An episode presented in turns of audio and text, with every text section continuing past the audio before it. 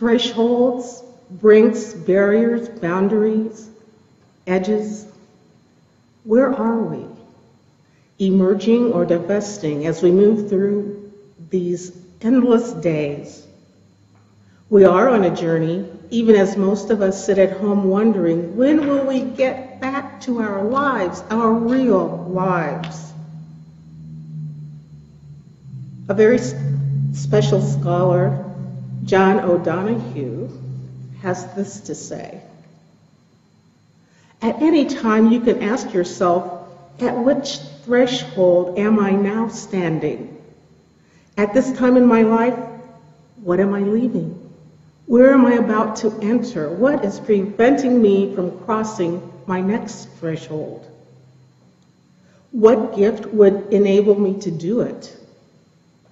A threshold is not a simple boundary, it's a frontier that divides two different territories, rhythms and atmospheres.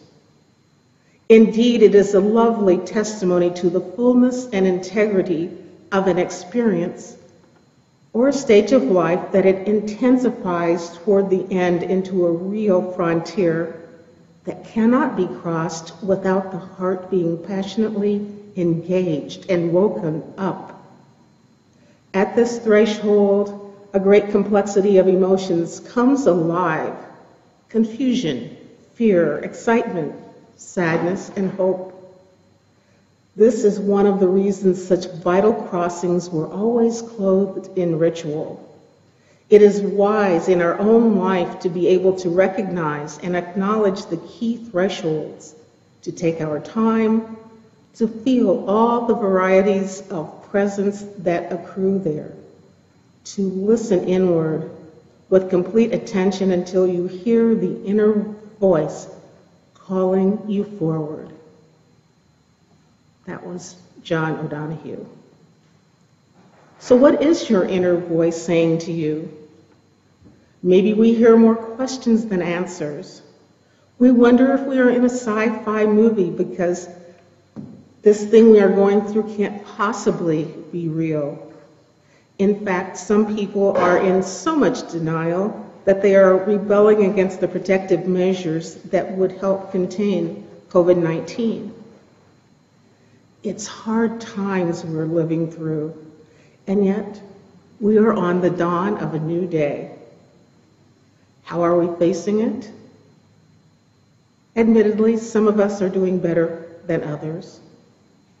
This sheltering in place thing takes skills. It takes skills that you already have. Oh, like what, you might ask? Your beating heart and wholesome breath. To continue to exist through this nerve wracking, difficult time takes skills that you've been practicing all your lives. Take some deep breaths. Take some deep breaths when you are anxious. Take a really long, deep breath when you are about to lose your temper or say something you can't take back, or before you raise your hand to your child or a family member. Count to 10 or 20 if necessary, or count breaths all day if that's what it takes to save your relationships. You have your hearing and sight, your senses. Though these attributes may have dimmed or even been lost for many of us to some degree, we still use our senses to listen as we learn new things about how to keep on keeping on. We see through the news what is happening around the world. We see tragedy in a hurting world. We see bravery from people who never imagined they were signed up to be our heroes. We see brutality and ignorance, and our hearts break. But we will take our broken hearts and not only grieve, but we will also work to mend those places where marginalized people have been ignored or mistreated your tears and heartbreak are useless. unless you find ways to interrupt oppression, hate mongering, and fear. We will be the invisible heroes and healers who do donate to just causes, who find ways to feed the hungry, who demand equity in healthcare. We will be our best selves. We will be on the watch for injustice. We will witness. We will work because we know that the act of witnessing is not passive and that it is not complete until we take action. I would revisit a topic I preached about a number of years ago, and that is prayer. For some, it is more palpable, palatable to say thoughts or wishes, as in, I'm thinking of you, keeping you in my thoughts. I contend that these are kinds of prayers no matter what you call them, and I would be willing to call them something different if someone offered another word that fits. People who don't consider themselves religious often consider themselves spiritual, and they may disavow that their entreaties are directed toward any kind of being. I agree that involvement with the Spirit, God, or deity of any kind is not necessarily important when we pray or meditate. I think maybe most agnostics and atheists would claim that they don't pray. But I have some definitions of my own that may bring you and them into the circle of prayers. There's a book called how do you spell God? Answers to the big questions from around the world. An interdenominational project by Rabbi Marc Gellman and Monsignor Thomas Hartman. Listen to what they have to say about prayer.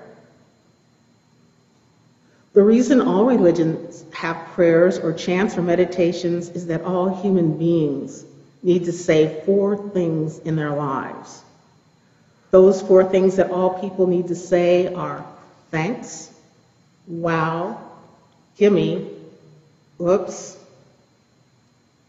And in the, in the book, each one of those words is followed by an exclamation point. And if you're really good, you can get all four elements into one prayer. Dear Lord or Spirit or Earth, I love you. Wow and know you love me. Thanks. Even though I am not worthy, oops. P.S. If it isn't asking too much, could you please help the Cubs win the pennant? Amen. That's a gimme. And the Cubs did win, so prayer works.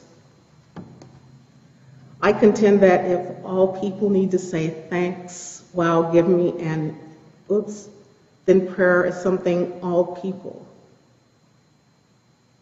do. All people. It has nothing to do with being religious or spiritual or addressing a deity. It's part of being human. And in this time of desperate measures, we need to remember our humanity because we are moving closer and closer as a nation to acts of greed, cynicism, and narcissism that bring us to the brink of self-destruction. And finally, we need imagination.